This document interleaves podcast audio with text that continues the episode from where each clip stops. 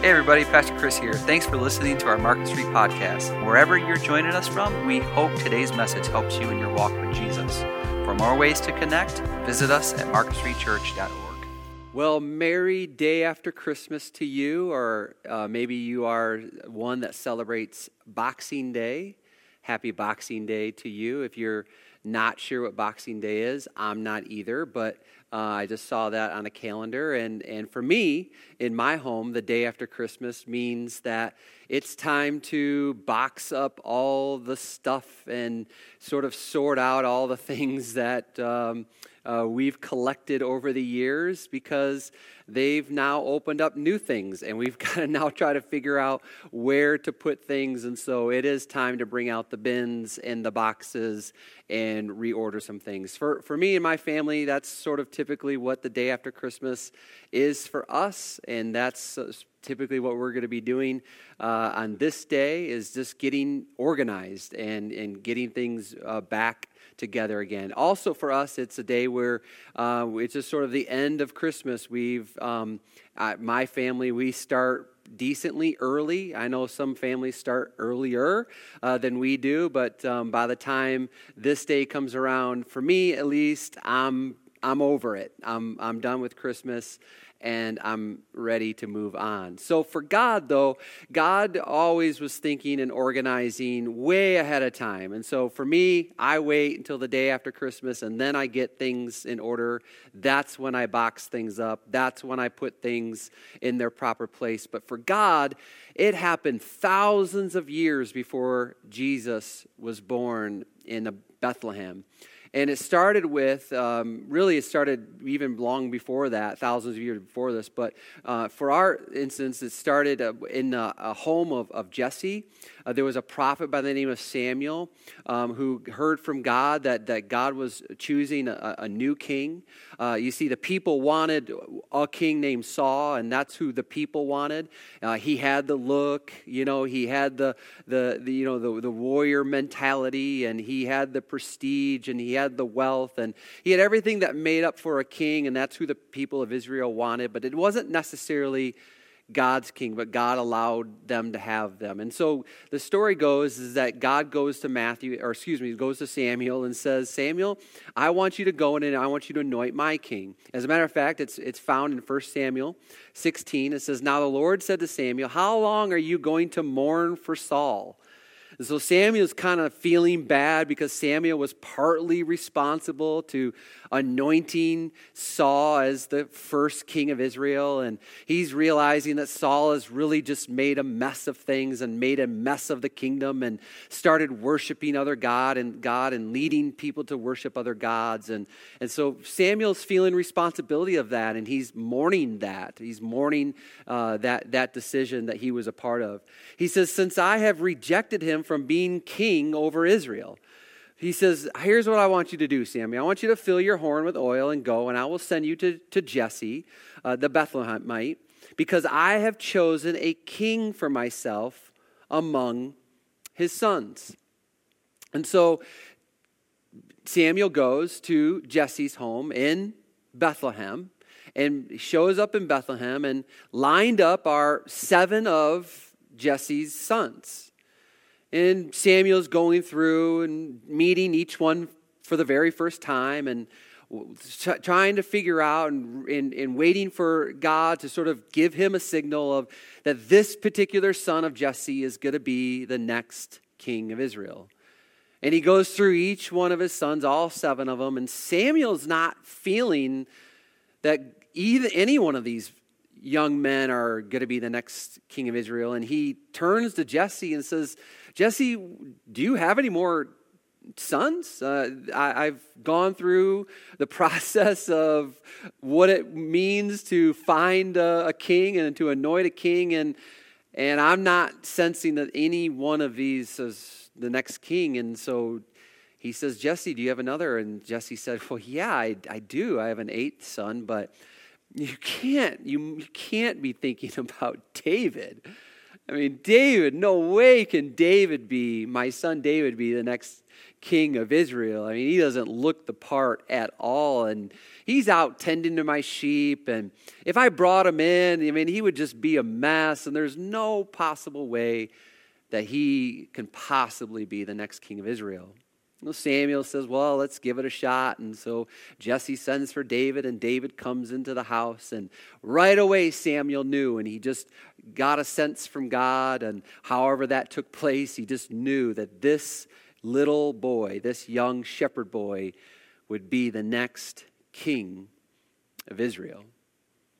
And even Isaiah, couple hundred years later, says it this way in Isaiah, and his, he says, Then a shoot will spring from the stem of Jesse, and a branch from his roots will bear fruit. He says this in verse 2 The Spirit of the Lord will rest on him, and the spirit of wisdom and understanding, the spirit of counsel and strength, the spirit of knowledge and the fear of the Lord. And so this is a prophecy of Isaiah saying, hey, listen, from the stem, from the root of Jesse, will one will shoot up and, and he will lead with wisdom and understanding of counsel and strength, of knowledge and the fear of the Lord. I mean, everything that a king needs to be, that's who he will be.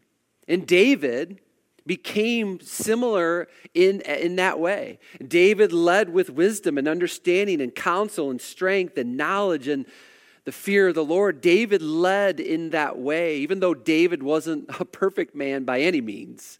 And if you know anything about the story of David, you'll know that certainly that is true. But one would come from the root of Jesse, and he will rule in this way, and he will be the perfect king for not just a nation, but for all the nations of this world, because ultimately that was the promise to Abraham that through your seed, Abraham, that all the nations, not just one nation, but all the nations of this world will be blessed. And later on, David became king and a great king, an honorable king, one of the greatest kings of all of Israel. And one day, Samuel came and had a conversation with David and said this. It says in 2 Samuel 7:15, "But my favor shall not depart from him, as I took it away from Saul." So even though David isn't a perfect guy, he says, "My favor, God's saying to David, my favor shall not depart from him as I took it away from Saul, whom I removed from you." And then he says this in verse 16, "Your house and your kingdom shall endure before me forever. Your house, your kingdom will be forever. Your throne shall be established forever. This was a promise. This was a, a covenant with King David that no one, no one will take your throne. And one day somebody will take your throne who will reign on your throne forever. So, you maybe have read Matthew's gospel, Matthew chapter number one, and you probably quickly, briefly read through that, but it was sort of the lineage from the time of you know, Abraham and, and Isaac and Jacob through David and all the way down. It was, it's, it's what I call the 25 begats later. And maybe you've read it in that way. This person begat this person, and that person begat that person. 25 begats later. From Abraham to Isaac to Jacob to David, all the way down, Jesus is born. Jesus is born. Isaiah mentioned it this way. He says, Isaiah says, For he grew up before him like a tender shoot and like a root out of dry ground. He has no stately form or majesty that we would even look at him, nor appearance that we would take pleasure in him. Doesn't that sound familiar? Doesn't it kind of sound like when Jesse had all of his sons, other than David, lined up. Who's going to be the next king? Who's going to be the next king? And, and Samuel's going, He's not in this room. And then David shows up And he didn't have an appearance that looked majestic. He didn't have appearance that anyone took pleasure looking at him, but and Jesus had that same look. And Jesus had that same projection of who he was and what he was going to be and and but nobody thought it would be Jesus as the king. Jesus lived a perfect life.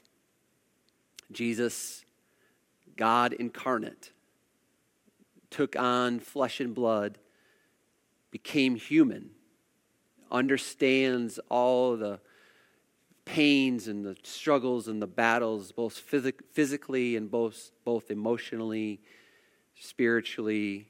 He understood it all. He went through it all. He experienced it all. All the hardships, the betrayals, the backstabbing, the loss, the hurts, the mistreatment, the anger, all the things that we deal with on a day to day basis. Jesus felt all of that. But yet, through it all, he didn't sin. He didn't sin. And one day, Jesus was betrayed. You know the story by one of his own. One of his own betrayed him, sold him for sold him for 30 pieces of silver, orchestrated his arrest. And when Jesus was arrested, he was taken before a guard, a governor. He was taken before a governor. His name was Pontius Pilate. And Pontius Pilate was a man who was under, he's on the hot seat. He was on the hot seat. He was a guy that was sort of in a position where he had to make some tough decisions. You see, if he let Jesus go, he would be viewed as somebody who, you know, went away from the Roman government, and that could be uh, problems for him. But yet he knew that there was this guy that would, was innocent. He didn't do anything worth being executed, didn't worth, wasn't worth being crucified for. And so G, uh, Pilate brings Jesus into his courtyard and has a conversation with him. And the conversation is, goes like this in John 18. It says, Therefore Pilate entered the praetorium again and summoned Jesus and said to him, You you are the king of the Jews? As if he looked at Jesus and was like, like this is this is the one that's causing all of this ruckus around here. Like, I mean, you? You are the king of the Jews? I mean, even uh, at when Jesus' birth, I mean, the king of the Jews at this time, Herod, was was adamant at, at eliminating Jesus at, when, at the time in which he was born because he was convinced that there was a great possibility that a king was, was born. A king was born. And even though people weren't all that attracted to Jesus, it didn't mean that people didn't, weren't attracted to see him and to worship him. As a matter of fact, God attracted people to him at the day that he was born. There was shepherds that showed up who were just minding their own business, tending to their sheep uh, at night, and angels show up out of the sky and proclaim to them good news, great joy for all people, a Savior is born. You should go see him, and visitors show up, shepherds show up in, in Bethlehem. Wise men show up. I mean, it wasn't just lowly shepherds, but wise men showed up. I mean, they, they see a star because they're astrologers, you know, astronomers, and they see a star and they think there's some sort of king that's born, and we we need to go and find out who this king is, and we need to, you know, bring him gifts. And that's exactly what they did. They brought him gifts, gold, in, uh, incense, and myrrh. Like, and this was treasures for a king. And so even people weren't necessarily attracted by Jesus, they were attracted to Jesus. And here he is, standing before Pilate. And Pilate is just as shocked as anybody else. You're, you're the king of the Jews? Jesus responds to him in this way Jesus answered, Are you saying this on your own? Or did others tell you about me? Now, this is a great question. Like, are you saying, are you declaring me to be king? Is that under your own initiative? Are you saying to me that you're willing to bow your knee and to say that I am your king of your heart? Or are you just kind of going off of what other people say that I am? And what is that? And so Pilate answered in verse 35 I am not a Jew, am I? Your own nation and the chief priests handed you over to me. What have you done? Like, this guy's like, I ain't worshiping you. You're not my king. I'm not even a Jew. You're not of my nation. But what have you done? Like, what, what about you? You know, like, in other words, you're not like an attractive guy. There's not like a real strong appeal of you, but something that you've done that has created so much attention. I mean, you're, you're not attractive, but people have just been attracted to you. What is that? I mean, I've heard you're, I've heard you've done great things. I've done. You, I've heard you've met needs. I've heard you've performed miracles and signs and wonders. I've heard you turn water into wine, and I've even heard that you've walked on water. I've heard that you fed 10, 20,000 people with just a few loaves of bread and a couple fish. And there's nothing about you that's appealing when I look at you, but for some reason or another, Pilate is saying, You've caused a stir here. When I wouldn't assume that somebody like you could have done, done under your own power. And Jesus responds to him in this way Jesus answered, My kingdom my kingdom is not of this world. If my kingdom were of this world, my servants would be fighting so that I would not be handed over to the Jews. Jesus is like, let's make no mistake here. Like, if, if this wasn't something that I was willfully willing to do, and I and my kingdom was just about this world and this world only or this nation or this race. Man my servants would step in and you would have no power over them at all. But as it is my kingdom is not of this realm Pilate, I've, I've come for something bigger than just this world. And maybe, Pilate, you should be clued into that. That people, even though I don't look the part, that people have been drawn into me because I'm not here for anything in, of this world. I'm just here for something outside of this world and to make that accessible to everybody. Some Pilate doesn't know really how to respond, I'm sure. He says, Therefore, Pilate said to him, So, so you are a king? and Jesus answered, You say correctly. You say correctly that I am a king. For this purpose I have been born. Did you see it? For this purpose, I have been born. Oh, there's been lots of kings. there's been lots of kings. Oh, there's Caesar Augustus, who called the census. He was considered a king. Oh, there's Tiberius Caesar, who was, was the king at the time when Jesus was having this. There was Governor Pontius Pilate. There was King Herod the Great. There's been lots of kings, lots of kings. Jesus said, I, I have come for this purpose. I've come to let people know that there's a king of kings. There's a King of Kings. And for this I have come into the world to testify to the truth. And everyone who is of, this, of, of the truth listens to my voice. And Pilate responds and says this What is truth? What is truth? And Jesus could have answered it this way, he didn't. Jesus could have said, Well, I'm, I'm the way, and, and I'm the truth, and I'm the life. And no one comes to the Father unless it's through me.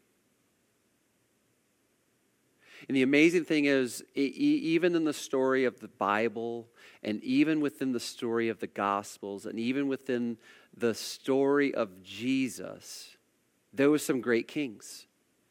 You had Caesar Augustus, you had King Herod, you had Tiberius Caesar, you had Herod Antipas, you had Pontius Pilate.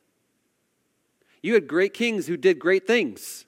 These, the history has taught about these emperors and these kings, these rulers, and they've, history has said that these were great men who did great things for their people.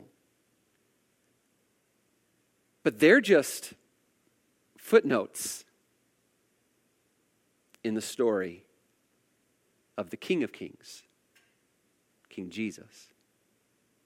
And the King of Kings, King Jesus, said this that King Jesus leverages his power for who? For who? For the powerless? For the least? For the weak? For the unrighteous? For the sinners? You see, this, this is why there was such a stir. This is why, yeah, he didn't look like a king, but people were attracted to him. Why? Because he who was a king who leveraged his power and leveraged his authority for the least of these for the powerless, for the least, for the weak, for the unrighteous, for the sinners. I mean, he was a guy who sat and ate and had breakfast and lunch and, and, and, and conversation with sinners. He was their king. And that's why Jesus said, That's why I was born, because I was born to be a king for a world that needs to know and have hope and, and needs to put their faith and their trust in the King of Kings. And for you and for me, this is where we fall. And King Jesus leveraged his authority and leveraged his power for us for us. And he was born to die. But death couldn't hold him. And he conquered the grave and he rose again. And Paul says it this way in Colossians 1:13, "For he rescued us. He rescued us from the domain. What does domain mean? Domain means kingdom. He rescued us from the kingdom of darkness he brought us out of this kingdom of darkness, those that put their faith in King Jesus, those who bow a knee to King Jesus, those who make Jesus the king of their hearts. He rescued us out of this kingdom of this world, the kingdom of darkness, the kingdom of deception, the kingdom of hurt, the kingdom of pain, the kingdom of manipulation, the, the kingdom of betrayal, the kingdom of loss. He says, I, have I have rescued you out of this kingdom, and I have transferred us to the kingdom of his beloved Son. That's why he came. And he came to be your king and to be my king. In a world that vies for the throne of our hearts. He is the only one that should occupy that throne. And God, in His grace, in His love, in His kindness, in His mercy, is attracting you to Him. For that reason, for that reason, because He doesn't want you to live in this kingdom of darkness any longer. He wants you to be transferred out into the kingdom of His beloved Son, King Jesus, who will reign on the throne of David forever. Forever. So before it's too late, because King Jesus is coming again, and it's going to be too late for you and me. Bow the knee to King Jesus today. Today. Because according to the scripture, every knee will bow and every tongue will confess that Jesus Christ. What does Christ mean? Christ means the anointed one. Christ means king. King. Jesus Christ, Jesus King, is Lord. So, the practical thing that Jesus gave to all of us is simply this. Here's what it is. The easiest rule, I, I know it's so simply said, but yet I understand, difficult to do. Jesus said this early on in his ministry. But seek first his kingdom. Seek first his kingdom. not your kingdom, not my kingdom. Our kingdoms, come on, let's be honest, in the eyes of God, they're, they're so cute. You know, they're, oh, look at that little kingdom, like our home, you know, our careers, our relationship. Oh, look at, like, oh, like God's going, come on, come on. Come on, Th- those kingdoms are great. Those things are important, and all those things matter. Your career, your family, your home, your job, all that stuff, all that stuff matters. But don't make that kingdom your priority first. You seek His kingdom first. You seek His righteousness. What does that mean? That just means be godly, make the right decisions, honor God in your life know what God expects and follow those. Why? Not because, not because God's trying to keep you to a bunch of rules and regulations. No, because God wants you to have a life that's full and abundant. Because the King is a father who loves you. He has only the best in mind for you. He wants you to live a holy and righteous life so that you can find purpose and fulfillment not only for you, but for the people around you. Because we're living for something more than just this life. That's what Jesus was saying to Pilate. Eh, the kingdom's not of this world. The kingdoms in this world are they're going to be footnotes, just like Caesar Augustus and just like King Herod the Great and just like Tiberius and just like Pontius Pilate. These were historically great kings and governors and emperors, but they're now footnotes compared. Don't be, don't think that your kingdom should exceed his kingdom. It's his kingdom first, it's his righteousness first. And you know what happened? And all these things will be provided for you. You know what that means? That means what's in his kingdom is yours. It's yours.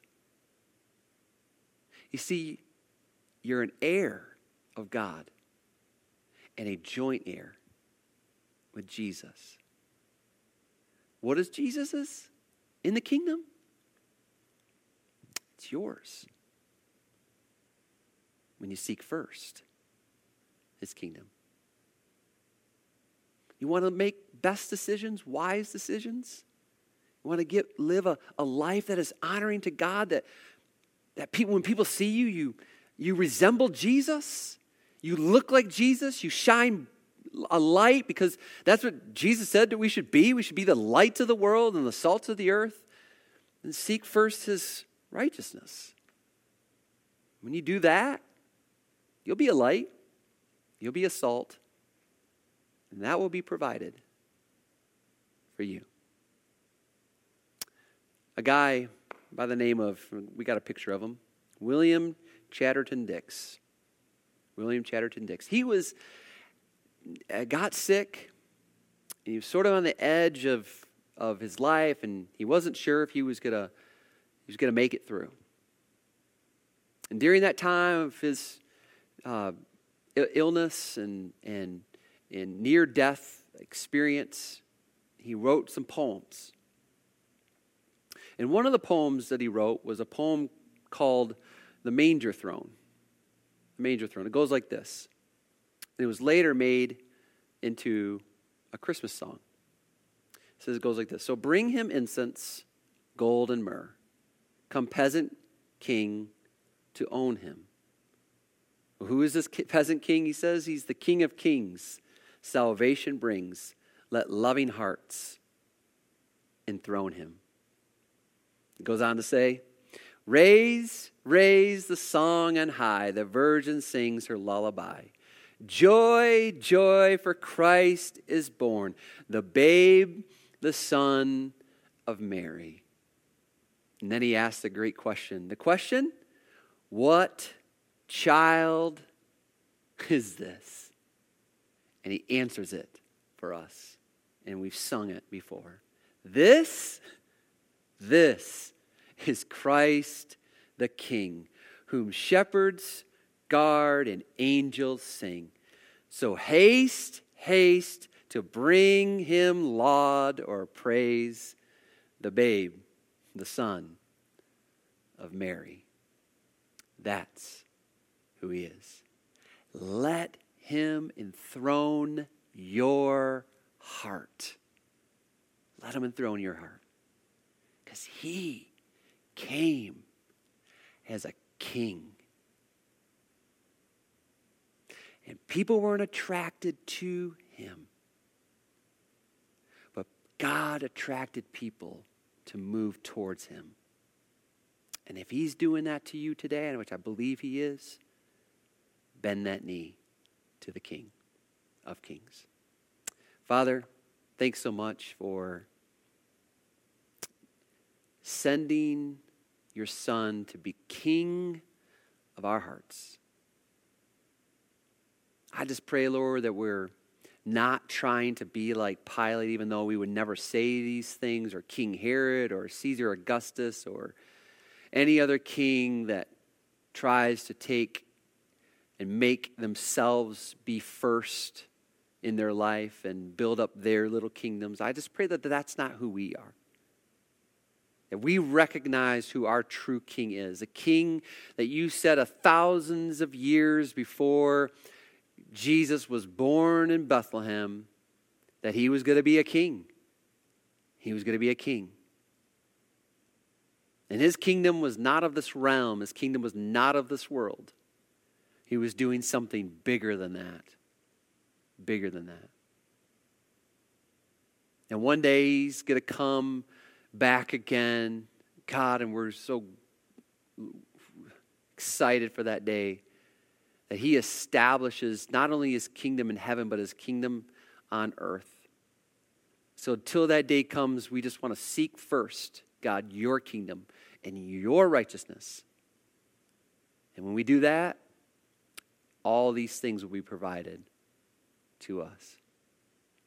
Lord, we want our prayer and our desires to make you the Lord, the King of our hearts. In Jesus' name, amen. Thanks for joining us. Hopefully, you had a great and Merry Christmas, and we're looking forward to seeing you back in person on January 2nd. Happy New Year, and we'll see you in 2022. God bless.